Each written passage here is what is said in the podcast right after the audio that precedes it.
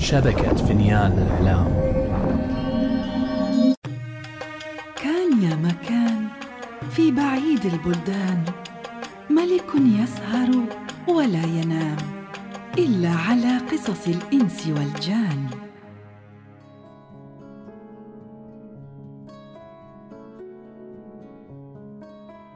وبلغني أيضا أيها الملك السعيد أن الخليفة هارون الرشيد أرق ذات ليلة أرقا شديدا فاستدعى مستشاره جعفر الذي أشار عليه أن ينزل في مركب إلى الدجلة لعله يجد ما يزيل الأرق عنه.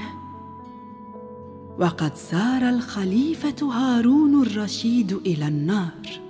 ومعه جعفر وجماعة من حاشيته متنكرين بزي التجار.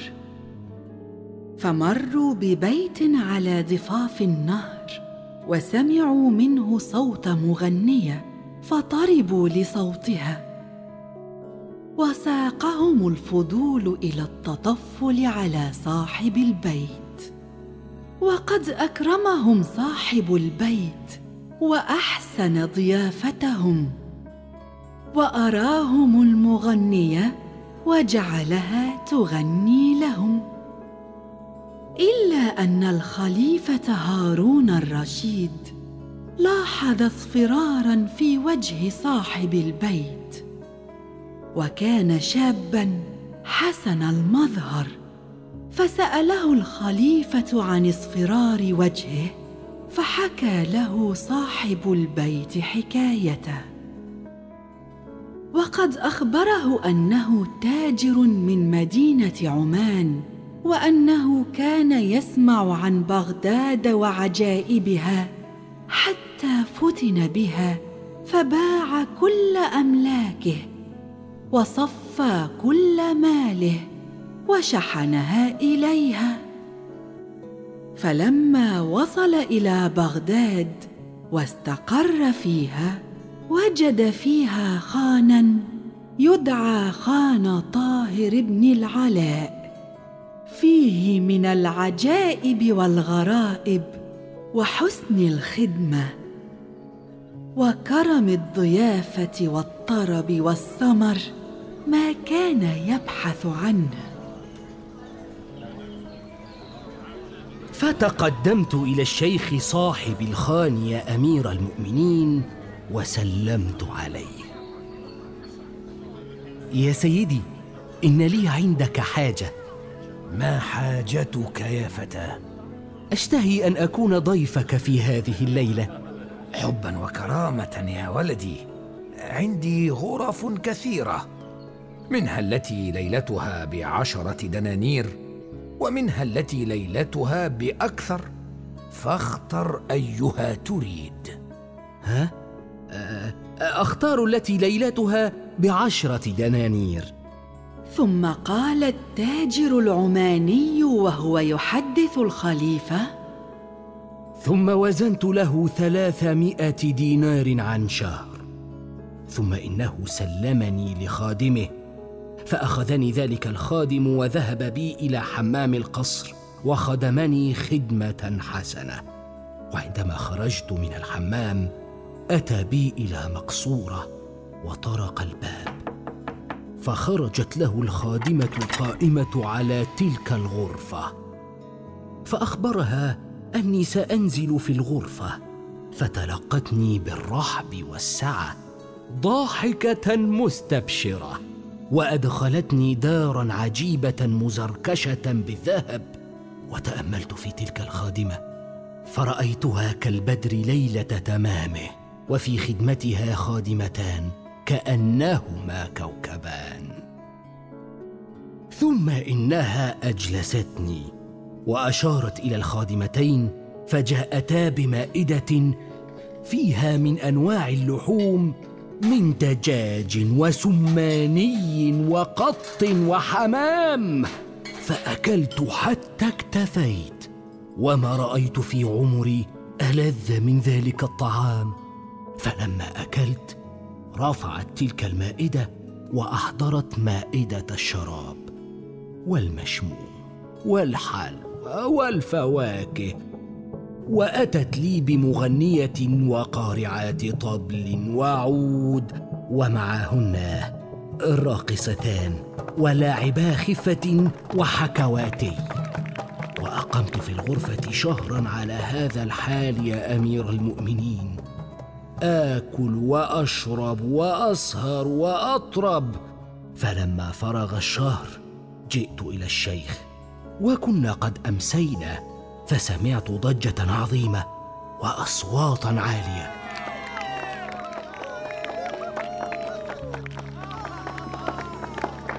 ها؟ آه، ما الخبر؟ إن هذه الليلة عندنا أشهر الليالي وجميع الخلائق يأتون فيحتفلون ويسهرون فيه. ما رأيك أن تصعد على السطح؟ وتتفرج على الناس. ثم أكمل العماني للخليفة. فطلعت على السطح فرأيت ستارة حسنة ووراء الستارة محل عظيم وفيه سدلة وعليها فرش مليح وهناك صبية تدهش الناظرين حسنا وجمالا وقدا واعتدالا. فلما فلما رأيتها يا أمير المؤمنين لم أملك نفسي ولم أعرف أين أنا لما بهرني من حسن صورتها. فلما نزلت أخبرت الخادمة التي أنا عندها عن الفتاة التي رأيتها. ما لك وما لها؟ والله إنها أخذت عقلي. هذه ابنة طاهر بن العلاء وهي سيدتنا وكبيرة القائمات على الغرف. وكلنا خادماتها. وهي المشرفة على أفخم جناح عندنا. أتعرف يا أبا الحسن بكم الليلة في الجناح الذي تشرف عليه؟ بكم؟ بخمسمائة دينار. وهي حسرة في قلوب الملوك. والله لأذهبن مالي كله في سبيل أن أقابلها. ثم أكمل التاجر العماني للخليفة. وبت أكابد الغرام وطول ليلي فلما أصبحت دخلت الحمام ولبست أفخر ملبوس من ملابس الملوك وجئت إلى أبيها. يا سيدي أريد الغرفة التي بخمسمائة دينار. زين الذهب. فوازنت له عن كل شهر عشرة آلاف دينار فأخذها ثم قال للغلام اذهب به إلى سيدتك فريال.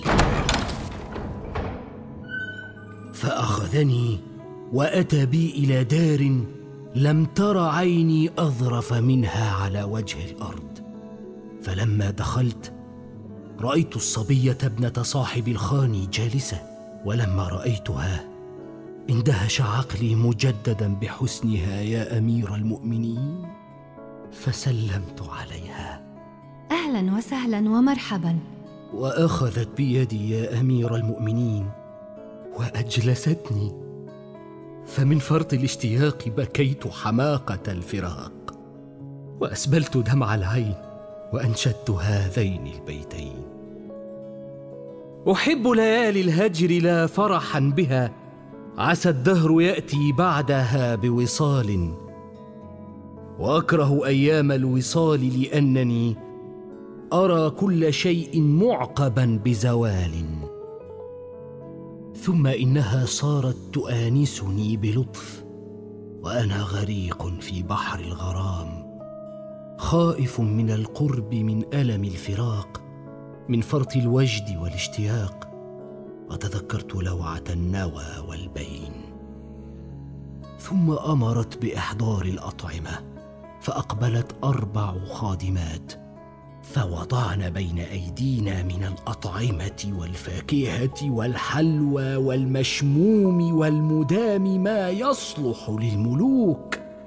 فأكلنا يا أمير المؤمنين وجلسنا على المدام وحولنا الرياحين في مجلس لا يصلح إلا للسلطان. ثم جاءتها يا أمير المؤمنين خادمة بخريطة من الإبرسيم فأخذتها وأخرجت منها عودا فوضعته في حجرها وجست أوتاره فاستغاث كما يستغيث الصبي بأمه وأنشدت هذين البيتين. لا تشرب الراحة إلا من يدي رشأ.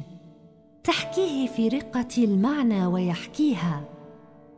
إن المدامة لا يلتذ شاربها حتى يكون نقي الخد ساقيها.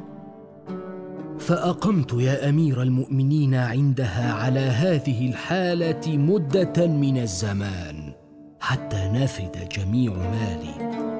فتذكرت وأنا جالس معها مفارقتها فنزلت دموعي على خدي كالأنهار. وصرت لا أعرف الليل من النهار. لأي شيء تبكي؟ يا سيدتي منذ جئت إليك وأبوك يأخذ مني في كل ليلة خمسمائة دينار. وما بقي عندي شيء من المال.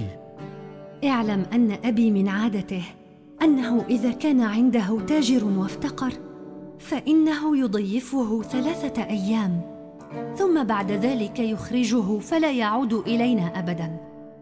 ولكن أكتم سرك وأخفي أمرك. وأنا أعمل حيلة تبقيك عندنا إلى ما شاء الله. فإن لك في قلبي محبة عظيمة. واعلم أن جميع مال أبي تحت يدي وهو لا يعرف قدره. فأنا أعطيك في كل يوم كيسا فيه خمسمائة دينار وأنت تعطيه لأبي. وكل ما تدفعه إليه فإنه يدفعه إلي وأنا أعطيه لك. وتستمر هكذا إلى ما شاء الله. ثم أكمل التاجر قائلا فشكرتها على ذلك وقبلت يدها. ثم أقمت عندها على هذه الحالة مدة سنة كاملة. فاتفق في بعض الأيام أنها ضربت خادمة ضربا وجيعا. فحلفت الخادمة أن تنتقم منها. ثم مضت تلك الخادمة إلى أبيها. وأعلمته بأمرنا من أوله إلى آخره. فلما سمع طاهر بن العلاء كلام الخادمة قام من وقته وساعته ودخل علي وأنا جالس مع ابنته. ها أنت أيها الرجل! عادتنا أنه إذا كان عندنا تاجر وافتقر فإننا نضيفه عندنا ثلاثة أيام. وأنت لك عندنا سنه تأكل وتشرب وتفعل ما تشاء. ثم التفت إلى حرسه وأمرهم أن يخلعوا ثيابي ففعلوا وأعطوني ثيابا رديئة قيمتها خمسة دراهم ودفعوا إلي عشرة دراهم. لا لا لا لا. لا لا, لا تفعلوا ذلك. أرجوكم. أخرج. أخرج فأنا لن أضربك ولن أشتمك. واذهب إلى حال سبيلك. وإن أقمت في هذه البلدة كان دمك مهدورا. أتسمع؟ فخرجت يا أمير المؤمنين رغم أنفي. ولا أعلم أين أذهب. فأقمت في بغداد ثلاثة أيام لم أذق طعاما ولا شرابا. وفي اليوم الرابع رأيت سفينة متوجهة إلى البصرة. فنزلت واستكريت مع صاحبها إلى أن وصلت إلى البصرة. وأدرك شهرزاد الصباح فسكتت عن الكلام المباح.